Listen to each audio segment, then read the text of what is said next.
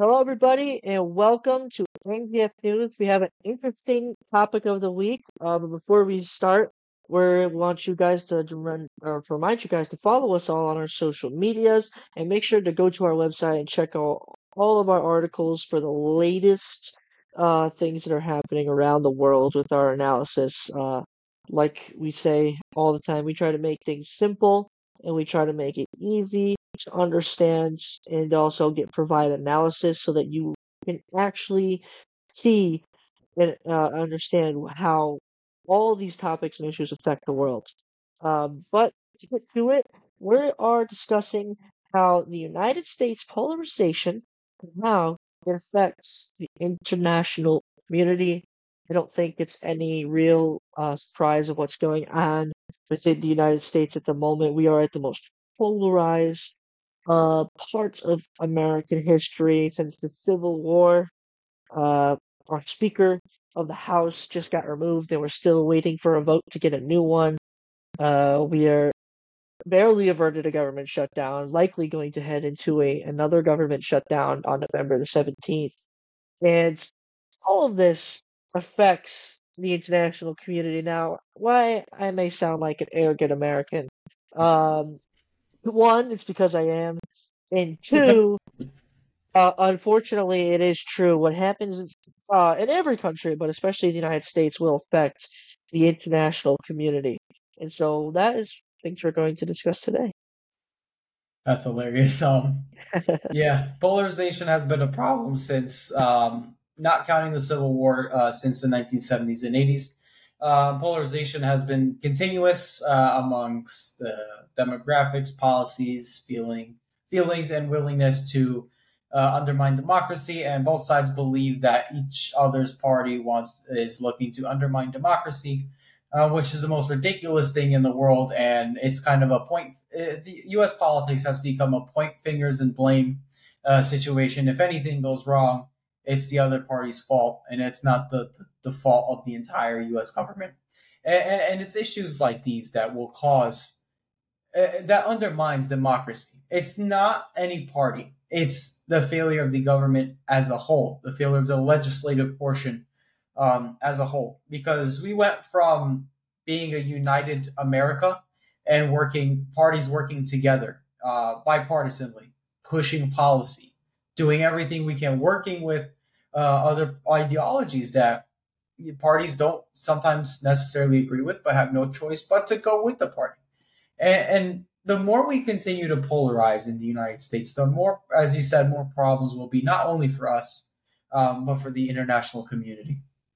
Yeah, and so I'll give you a little bit of a history about, uh, you know, politics, just a little crash course. Um, back in the day, a long time ago, when things were, you know, as older people say, were great. Um, in U.S. politics, you had Democrats and Republicans since 18, I think, 54, or um, yeah, 1854 when the Republican Party was made. The Democrats were there. You could have a liberal conservative, or a liberal Republican, and a conservative Democrat. Also, a liberal Democrat and a liberal Republican moderates as well. So those were those were true in all in many cases across the aisle in elections for a long time. So coalitions in government and in committees were much easier to form because if you were a liberal conservative or a liberal Republican, you could go over to a liberal Democrat on your committee or on a different committee and be like, hey, I have this bill. Do you agree with it? Yes. Goes to the House, passes, goes to the Senate, passes between the majorities uh, of liberals and conservatives. So ideologies were much different than parties back then.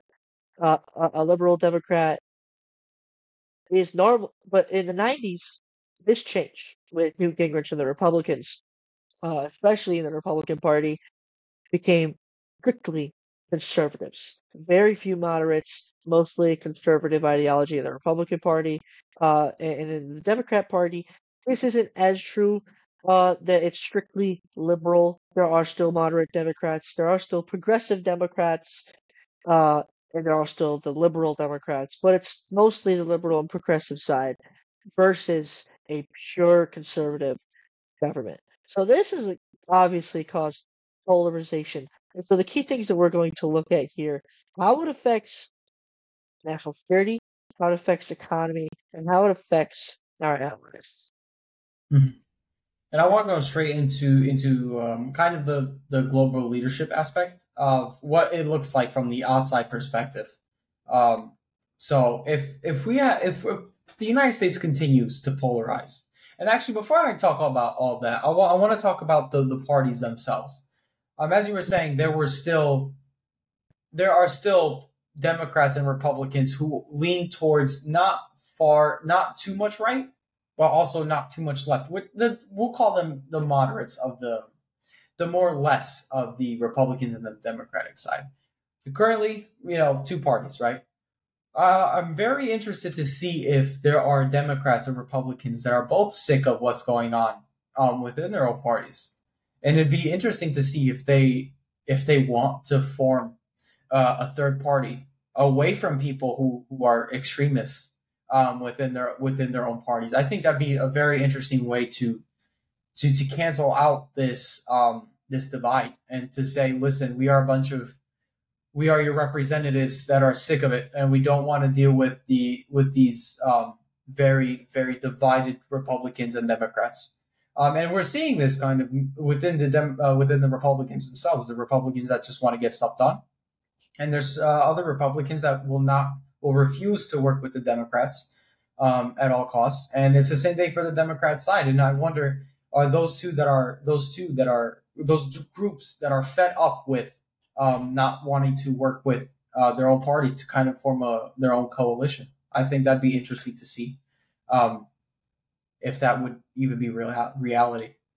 Uh, God, would I wish that that happen. Um, that people actually, you know, spread from the parties and start voting for anything that's not a Republican or a Democrat. But uh, my personal, uh, I'm, I'm not going to call myself professional, um, but in my studies, um, as in uh, university. I don't see that happening.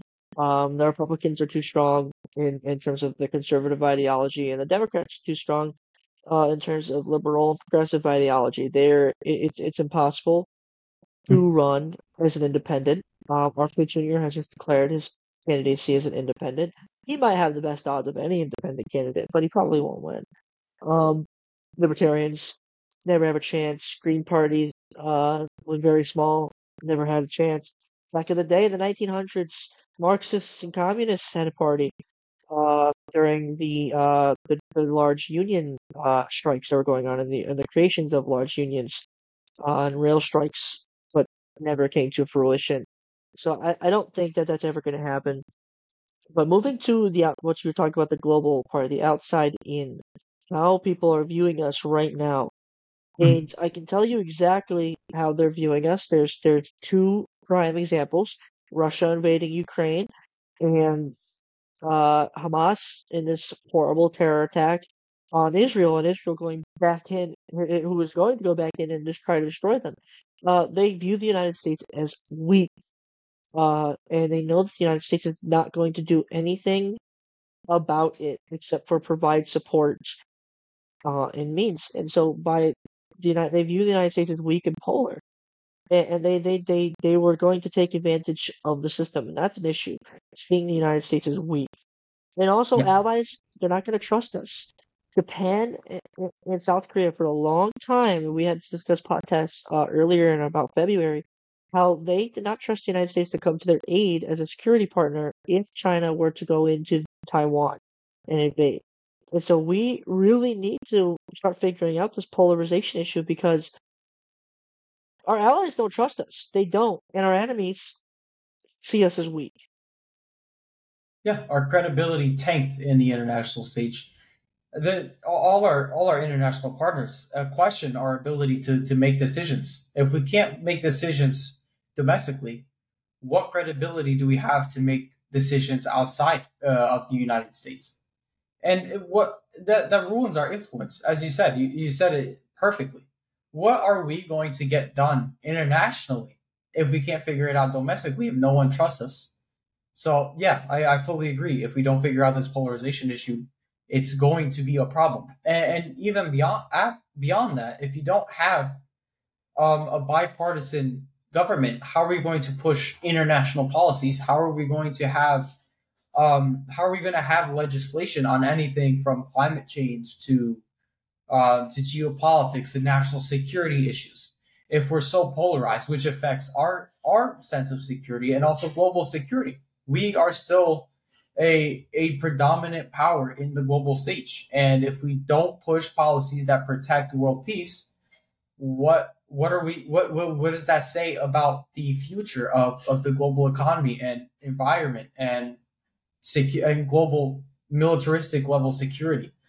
So yeah, and our allies, if you they, if they can't, they always look have looked to us. Uh, Japan, the United Kingdom, EU, have all looked at us and they're like, okay, if something happens, the United States is going to be there to help us and assist us. And right now, that case can might not be made because in Ukraine we have assisted Ukraine in providing them weapons. What we can't do is assist them militarily. And that's an issue because Russia thought that the West would not have resolve and so that's why they invaded in the first place. They thought that they had the advantage, which was, I believe, a tactical misrepresentation and, and, and misjudgment by Russia that the West was going was not going to have resolve. Problem mm-hmm. is, is Russia hasn't st- stood down. So clearly, our resolve is not as good as we make it out to believe. And the United States have an issue. I I, I wrote, wrote an article about this. It's not up yet, but of of a, of a multi-front war that could be on their hands of Russia potentially invading Eastern Europe, China invading Taiwan or accidentally shooting at U.S. warships, and the Korean Peninsula also might be potentially going to war too. And now we have a war in Palestine. So this is now technically a four-front war that the United States may have to engage in. And because we aren't showing strength we may have to engage in this war. If we keep, we have to show strength. We have to continue sending warships to these areas, continue funding Ukraine so that we show our strength toward Russia, continue doing military exercises in the Taiwan Strait to show China that we are not going to back down if you go in, and continue to send submarines and warships to the Korean Peninsula so that North Korea doesn't find does doesn't want to go and continue its aggression in South against South Korea. Yeah, and I fully agree. If there's no motivation to resolve amongst U.S. policymakers, what will the motivation to resolve be for other of our allies? For a prime example is like I want to go back to the Russia-Ukraine example. The reason we didn't get that funding through is because we had there was no motivation or resolve um, to get both the Democrats and the Republicans to agree um, on what we're going to do with uh, with Russia. And if there's no resolve like this, if there's no strong resolve, if there's no strong sentiment, then you'll have other countries like Poland um, who will pull back um, on their uh, uh on their kind of uh, not obligation, but what's what's the word I'm looking for? Kind of their resolve to to, to help uh, Ukraine as well, and this will just have will just create a domino effect. So if we don't flex our muscles, other countries won't flex their muscles. And some people might say like the United States, you know, is still a policing power. And I I I believe that in my opinion, like the United States is is still kind of the global kind of superpower, but it more countries are kind of being more independent uh, off off of the United States. So the United States is losing its kind of like um, global image as the number one number one on the international stage. And everyone has their different thoughts on it. But what i'm trying to get get at is whatever the united states does is what other countries still do.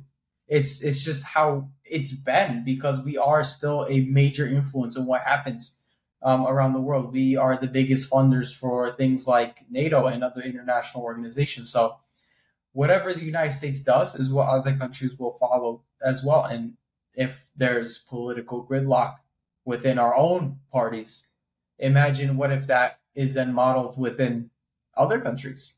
Yeah. And now they have political gridlock. We need to yeah. be the prime example of what a united government can do because then that could spill over into governments of other countries. Yeah. And that's a great point. And I think, you know, there's there's two camps in this world. There's camps that believe, or, or, in the United States, there's camps that believe that the United States should be the world police, and there's the camps that say the United States should take a step back and let the world figure out itself. Now, I argue one reason why the United States could be the world police is if you look at when the Soviet when the when the wall fell in 1991 till 2001 when we got attacked in Iraq, the world was fairly peaceful. Proxy wars here and there, civil wars in Africa here and there, but besides that fact, we lived in probably the arguably the most peaceful time in the world from 1991 to 2000 or 1993 to 2001. Now, after 9/11, we went to Afghanistan to kill and Iraq to kill these terrorists. We still lived in a relatively peaceful time. War still declined. We were still helping fight terrorist groups who were spreading around the world at the moment and into Africa. We still had, as the world police, we were able to decline to make sure that the war and violence was in decline. And I, I, I definitely agree that the United States should continue to remain the world police. But I also agree that the United States needs to take a, step back and, and maybe instead of doing it themselves, training others to also do that, to be that police for themselves. But in a polarized government, we can't do either. We are unable to be that police, as well as unable to be like, hey, you're in a situation right now. How can we train you and help you to get out of the situation in the future? We can't do either. And so that's the mm-hmm. biggest issue. That affects our national security. Our pol- the polarization in this country affects our national security. Right now, there's Senator Tuberville from Alabama who's holding military promotions, key military promotions that are also in the Middle East. Uh, and this is not helping the continuity of the DoD and our military and our ability to move forces around the world. This polarization needs to end in order for to protect our national security. I I fully agree. And what what I want to see now is I hope that that we have next steps to reduce polarization. And it's not going to happen with our lawmakers. We need to media has to educate their constituents. All these media sources are so they say they're independent, but are part of the problem. They feed into um, they feed into this polarization, and all media sources do. There's not been one media source that says, "Oh, the the Democrats this or the Republicans that." It's it's it's news sources like CNN and Fox that make this polarization work. And I think the first step to reduce polarization is to is educating constituents and to show them that regardless of what party you are, here's what goes actually goes on um, in the legislative branch here's what actually goes on in those offices. And when they understand that nothing goes on and that there's no policy being pushed, which constituents are seeing already, but constituents, um, some constituents, not all, some are educated. I would say most are educated. 90% of constituents are educated uh, Americans. There are the 10%, uh, and the, when I say 90 and 10%, 90% meaning of all constituents in the United States, and then 10% of all constituents in the United States are both are who are either Republican or Democrat blame uh, the other party um, instead of blaming their their own lawmakers. And I'm very happy to see that majority of constituents in the United States are seeing that their their leaders, um, the people they voted in, are not doing their job, and we're about to enter um, another uh, government shutdown. And constituents, um, what they should do is, I think that we should voice our opinions um, and not to blame uh, other parties. I think I, I, never blame my Democratic counterparts. I never blame my Republican counterparts. I try to be as neutral as possible because the only step forward is neutrality and to understand. Listen, we have problems. I get it. What can we do together? Um, and I feel like the youth has been uh, fantastic at this. Um, it's it's the extremists on the Republican side and the extremists on, on the Democrat side that are, are pointing fingers, and it's the ten percent of the of those uh, voices, the ten percent of constituents that make it worse for everyone else, that go out on platforms and say the most ridiculous things that have no backing whatsoever, and those and those ten percent, it's people. You know who pisses me off are people like you know Graham Allen, you know yes. that dude, the yeah, that super conservative dude that has a big big following. It's people like him that want to just put blame the Democrats. It's it's people on Fox that want to blame Democrats. It's people on CNN that that blame Republicans. This this needs to stop. This this this it's adding to it's adding to the fire. Yeah. Well, you definitely have a more optimistic outlook than I do. That's for sure. Uh, I, I try to I try to be I try to be more optimistic than pessimistic because I think yeah. this world needs it. Yeah, I, and and that I will agree on. Uh, but yeah, it, it, you're right in the media case because uh, the media and we uh, it's been uh, something that's been talked about for years and how polarized the media is, uh, how it's very hard to find a unbiased source, how it's very difficult to actually get you know news that aren't like you know headline grabbers uh, which is exactly you know when we have our articles, we kind of just get straight to the point on what it's talking yeah. about. Sometimes you don't even mm-hmm. have to mm-hmm. read the article, um, but and, and I do agree. I think ninety percent of the people are educated enough about issues. I don't think what they're educated on is exactly how the government works, hmm. and so uh, I I am an intern on on the Hill um, with a senator, and so the government is reality slow. And, and everyone knows it's slow. I don't think people really truly know how slow they are. They don't work as often as y'all think. They don't go, they don't have sessions often as you guys think. And, and Alec is so right in the point that they, they don't work very, very much. they don't work very much at all. And I, I, I don't think constituents know that. I think they're starting to realize that. Uh, I don't think they're going to realize that soon enough, unfortunately. But mm-hmm. that is going to, that is, I think, something that people just don't really know.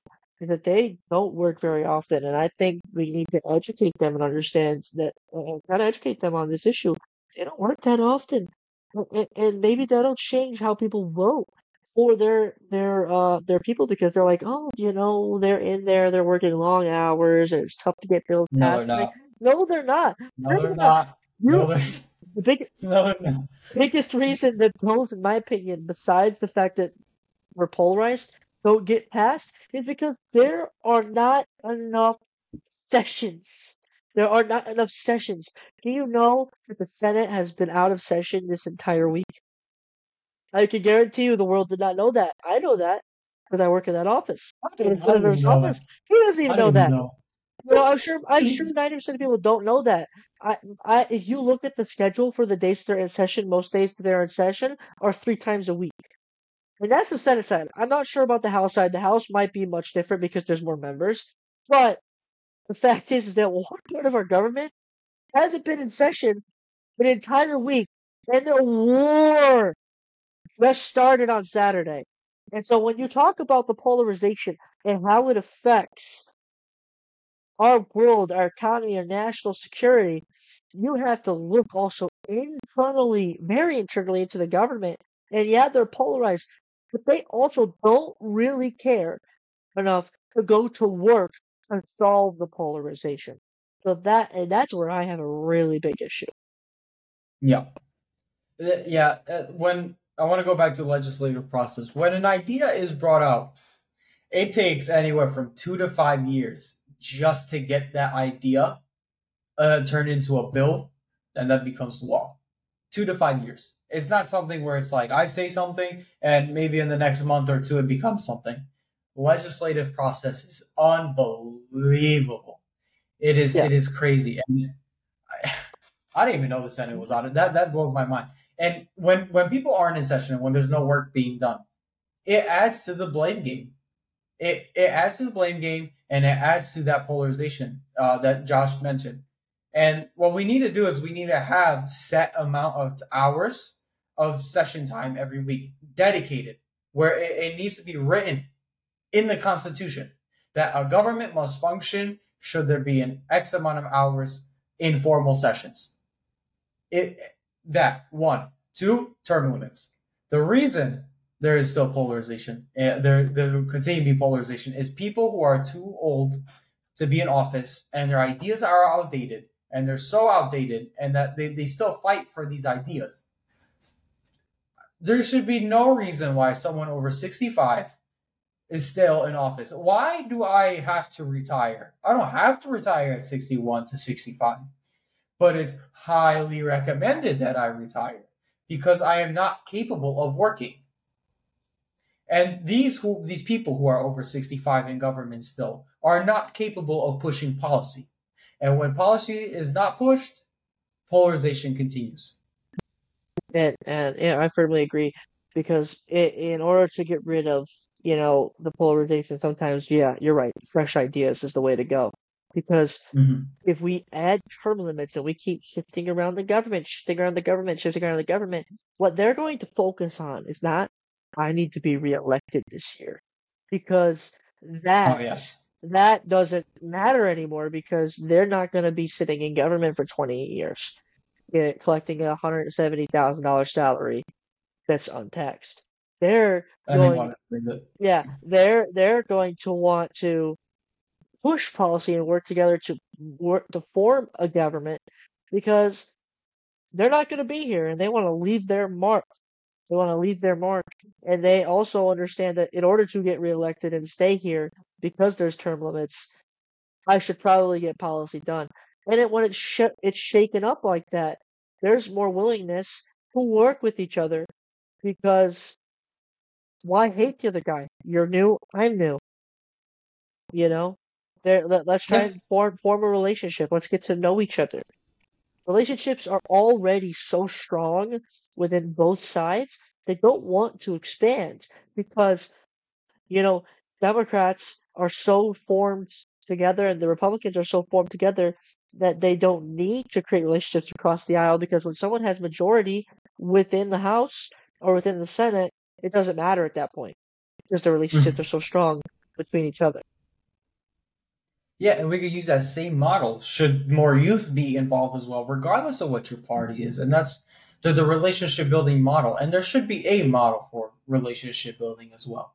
And I think what we should have is also a set amount of percentage of, of newer a newer generation of people between the ages of 25 and 35. There should be a set number, maybe I would say 20, 10 or 20% of what makes up the government should be youth only.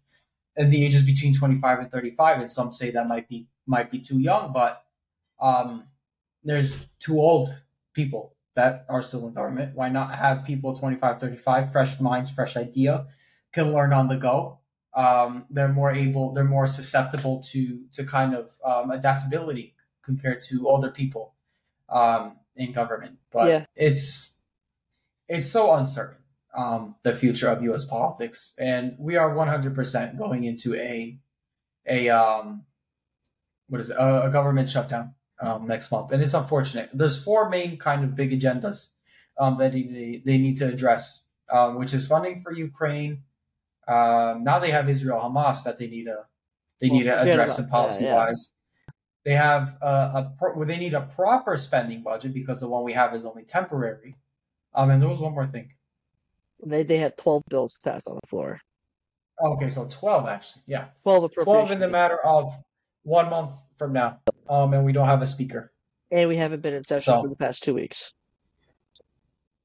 Oh yeah, that that that adds yeah. No Good session, luck, no work has been done. yeah, literally. Good luck, America. That's what we're gonna name this episode. Good luck, America. yeah, right. Um, no, I mean it's it's it's unfortunate, and you know I hope that this episode has shown for all of our American viewers just how crazy American politics are and, and exactly why in this next election you need to go vote.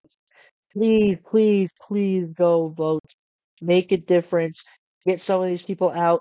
Shake up our politics so we can actually get things done for the betterment of Americans in the world. And you don't have to agree with anything you've said, but if there's one thing that we want to persuade you on agreeing, is how slow the legislative process is, and we want you to research. You don't have to research anything. It. If you don't agree with us, yeah, if you don't want to agree with us, that's totally fine. We're we're if you don't want to agree with us, we're not going to hold it against you. We're not like any other social media platforms. But we what we want you to be educated on is how slow the process is. I mean, what Josh said, two weeks not in session.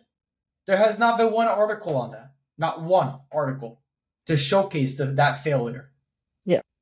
Since since the ousting of McCarthy till now, you would think you you would have a speaker within two days or three days. It's the speaker is an integral part, and we still don't have a speaker. And how long has it been? Two weeks? Three weeks? Two weeks. The third in two command. Weeks, yeah. The third in command in succession. I lost you. Okay. Yeah, we lost Josh on this one, everyone. But um, yeah, I don't know what happened. But thank you for listening in onto this week's topic of the week. Um, yeah, I don't know what happened, but uh, enjoy um, this episode. Uh, please follow us on all our social medias um, and continue to do your own research. Um, yeah, and we want you guys to look into what goes on in U.S. politics and even abroad. Just, just, just um, educate yourselves, and we'll, we'll do we'll do our best um, to educate you all. So thank you all for listening.